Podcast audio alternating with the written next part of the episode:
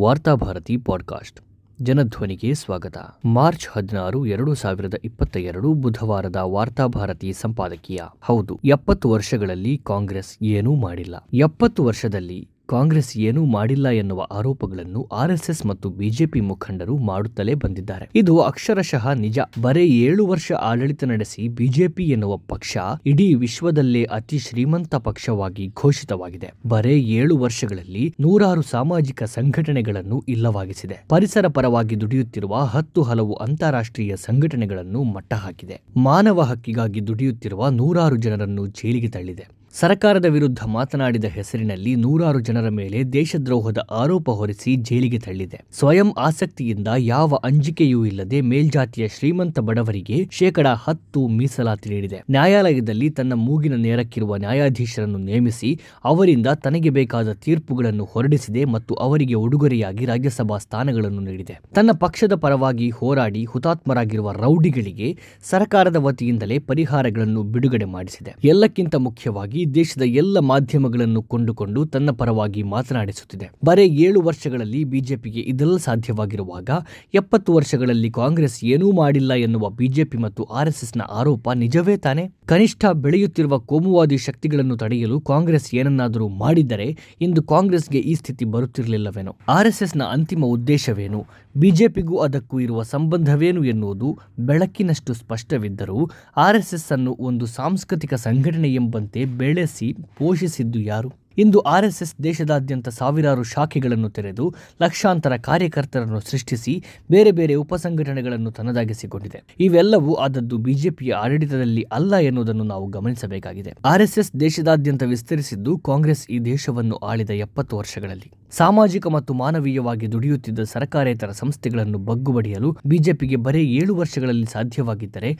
ಕಳೆದ ಎಪ್ಪತ್ತು ವರ್ಷಗಳ ಆಡಳಿತದಲ್ಲಿ ದೇಶಕ್ಕೆ ಮತ್ತು ಸಂವಿಧಾನಕ್ಕೆ ಅಪಾಯಕಾರಿಯಾಗಿರುವ ಚಿಂತನೆಗಳನ್ನು ಹೊಂದಿರುವ ಆರ್ಎಸ್ಎಸ್ ಅನ್ನು ಬಗ್ಗುಬಡಿಯುವುದಕ್ಕೆ ಕಾಂಗ್ರೆಸ್ಗೆ ಯಾಕೆ ಸಾಧ್ಯವಾಗಿಲ್ಲ? ಕನಿಷ್ಠ ಆರ್ಎಸ್ಎಸ್ ಸಂಘಟನೆಗೆ ಬರುವ ಹಣದ ಮೂಲಗಳನ್ನು ತನಿಖೆ ನಡೆಸಿದ್ದರೂ ಇಂದು ಆರ್ಎಸ್ಎಸ್ ಸಂಘಟನೆ ಈ ಮಟ್ಟಿಗೆ ಬೆಳೆಯುತ್ತಿರಲಿಲ್ಲ. ಕಾಂಗ್ರೆಸ್ ಕಾಲದಲ್ಲಿ ಆರ್ಎಸ್ಎಸ್ನ ಆರ್ಥಿಕ ಚಟುವಟಿಕೆಗಳಿಗೆ ಸಂಬಂಧಿಸಿದಂತೆ ಎಷ್ಟು ಐಟಿ ದಾಳಿಗಳು ನಡೆದಿವೆ? ಆರ್ಎಸ್ಎಸ್ಗೆ ಬರುವ ಹಣದ ಮೂಲವನ್ನು ಗುರುತಿಸಿ ಅದನ್ನು ತಡೆಯುವ ಪ್ರಯತ್ನವನ್ನು ಕಾಂಗ್ರೆಸ್ ತನ್ನ ಎಪ್ಪತ್ತು ವರ್ಷಗಳಲ್ಲಿ ಯಾಕೆ ಮಾಡಲಿಲ್ಲ? ಎಲ್ಲ ದೇವಸ್ಥಾನಗಳಿಗೆ ಹಣ, ಅನುದಾನಗಳನ್ನು ನೀಡುತ್ತಾ ಬಂದರೂ ಅದನ್ನು ಮತವಾಗಿ ಪರಿವರ್ತಿಸುವಲ್ಲಿ ಆಸಕ್ತಿ ಇರಲಿಲ್ಲ. ಇದೇ ಸಂದರ್ಭದಲ್ಲಿ ಅಧಿಕಾರ ರಹಿತವಾಗಿದ್ದ ಬಿಜೆಪಿಯು ಆರ್ಎಸ್ಎಸ್ನ ಸಹಾಯದಿಂದ ಎಲ್ಲ ದೇವಸ್ಥಾನಗಳನ್ನು ಪ್ರವೇಶಿಸಿತು. ಇಂದು ಧಾರ್ಮಿಕ ಕಾರ್ಯಕ್ರಮ ಮತ್ತು ಬಿಜೆಪಿಯ ರಾಜಕೀಯ ಕಾರ್ಯಕ್ರಮದ ನಡುವಿನ ಅಂತರ ಬಹಳ ತೆಳುವಾಗಿದೆ. ದೇಶದ ಎಲ್ಲ ದುಸ್ಥಿತಿಗೂ ನೆಹರು ಕಾರಣ, ಕಾಂಗ್ರೆಸ್ ಕಾರಣ ಎನ್ನುವುದು ಕಳೆದ ಏಳು ವರ್ಷಗಳಲ್ಲಿ ಬಿಜೆಪಿ ಬಿತ್ತಿರುವುದೇ. ಕಾಂಗ್ರೆಸ್ ಎಪ್ಪತ್ತು ವರ್ಷಗಳ ಕಾಲ ಆಡಳಿತದಲ್ಲಿರುವಾಗಲೇ ಅದನ್ನು ಜನಮನದಲ್ಲಿ ಬಿತ್ತುವಲ್ಲಿ ಆರ್ಎಸ್ಎಸ್ ಮತ್ತು ಬಿಜೆಪಿ ಯಶಸ್ವಿಯಾಯಿತು. ಇಲ್ಲಿರುವ ಜಾತ್ಯತೀತ ಮೌಲ್ಯಗಳನ್ನೆಲ್ಲ ಬರೇ ಏಳು ವರ್ಷಗಳಲ್ಲಿ ಬಿಜೆಪಿ ನಾಶ ಮಾಡಿರುವುದಲ್ಲ. ದೇಶದಾದ್ಯಂತ ನೆಹರು, ಗಾಂಧಿ, ಅಂಬೇಡ್ಕರ್ ಚಿಂತನೆಗಳನ್ನು ಅಳಿಸಿ, ಆ ಜಾಗದಲ್ಲಿ ಗೋಡ್ಸೆ, ಸಾವರ್ಕರ್, ಗೋಳ್ವಾಳ್ಕರ್ ಚಿಂತನೆಗಳನ್ನು ಬಿತ್ತಿರುವುದು ಕಾಂಗ್ರೆಸ್ ಎಪ್ಪತ್ತು ವರ್ಷಗಳ ಕಾಲ ಈ ದೇಶವನ್ನು ಆಳುತ್ತಿರುವಾಗ. ಆಗ ಅದನ್ನು ತಡೆಯುವಲ್ಲಿ ಕಾಂಗ್ರೆಸ್ ಕೈಯಲ್ಲಿ ಅಧಿಕಾರವಿತ್ತು. ಪೊಲೀಸರಿದ್ದರು ನ್ಯಾಯಾಲಯಗಳಿದ್ದವು. ಆದರೂ ಅದನ್ನು ತಡೆಯಲು ಸಾಧ್ಯವಾಗಲಿಲ್ಲ ಎಂದ ಮೇಲೆ ಕಾಂಗ್ರೆಸ್ ಎಪ್ಪತ್ತು ವರ್ಷದಲ್ಲಿ ದೇಶಕ್ಕಾಗಿ ಏನು ಮಾಡಿತು ಎಂದು ಆರ್ಎಸ್ಎಸ್ ಕೇಳುವುದರಲ್ಲಿ ಯಾವ ತಪ್ಪಿದೆ? ಯಾವುದೇ ಪ್ರಭುತ್ವದ ಸಹಾಯವೇ ಇಲ್ಲದೆ ಆರ್ಎಸ್ಎಸ್ ನಂತಹ ಒಂದು ಬೃಹತ್ ಸೈದ್ಧಾಂತಿಕ ಚಿಂತನೆಯುಳ್ಳ ಸಂಘಟನೆಯನ್ನು ದೇಶದಾದ್ಯಂತ ವಿಸ್ತರಿಸಬಹುದು ಎಂದಾದರೆ, ಈ ದೇಶದ ಇತಿಹಾಸ, ಸ್ವಾತಂತ್ರ್ಯ ಹೋರಾಟ, ದೇಶಪ್ರೇಮ, ಮಾನವೀಯ ಮೌಲ್ಯಗಳ ತಳಹದಿಯಲ್ಲಿ ಜನರಲ್ಲಿ ಜಾತ್ಯತೀತ ತತ್ವಗಳನ್ನು ಹರಡುವ ಸಂಘಟನೆಯೊಂದನ್ನು ಬೆಳೆಸಲು ಎಪ್ಪತ್ತು ವರ್ಷ ಆಳಿದ ಕಾಂಗ್ರೆಸ್ಗೆ ಯಾಕೆ ಸಾಧ್ಯವಾಗಿಲ್ಲ? ಕಾಂಗ್ರೆಸ್ನಲ್ಲೂ ಭಾರತೀಯ ಸೇವಾದಳ ಎನ್ನುವುದೊಂದಿದೆ. ಅದು ಇದೆ ಎನ್ನುವುದು ಸ್ವತಃ ಕಾಂಗ್ರೆಸ್ನಲ್ಲಿರುವ ನಾಯಕರಿಗೂ ಗೊತ್ತಿಲ್ಲ. ಕಾಂಗ್ರೆಸ್ನಲ್ಲಿ ಏನೂ ದಕ್ಕದ ಕಾರ್ಯಕರ್ತರು ಕೊನೆಗೆ, ಸಾರ್, ಸೇವಾದಳದಲ್ಲಾದರೂ ಏನಾದರೂ ಕೊಡಿ ಎಂದು ಕೇಳುವುದಕ್ಕಾಗಿ ಅದು ಅಸ್ತಿತ್ವದಲ್ಲಿದೆ. ಸ್ವಾತಂತ್ರ್ಯ ಸಿಕ್ಕಿದ ದಿನದಿಂದಲೇ ಈ ದೇಶದ ಗಾಂಧಿ, ಅಂಬೇಡ್ಕರ್, ನೆಹರು ಚಿಂತನೆಗಳನ್ನು ಅವರ ಸಾಧನೆಗಳನ್ನು ಜನಮನದಲ್ಲಿ ಉಳಿಸಿ ಬೆಳೆಸುವುದಕ್ಕಾಗಿ, ಜಾತ್ಯತೀತ ತತ್ವಗಳನ್ನು ಹರಡುವುದಕ್ಕಾಗಿ ಸೇವಾದಳವನ್ನು ಬೆಳೆಸಿದ್ದರೆ ಇಂದು ಕಾಂಗ್ರೆಸ್ಗೆ ಈ ಸ್ಥಿತಿ ಖಂಡಿತ ಬರ್ತಿರಲಿಲ್ಲ.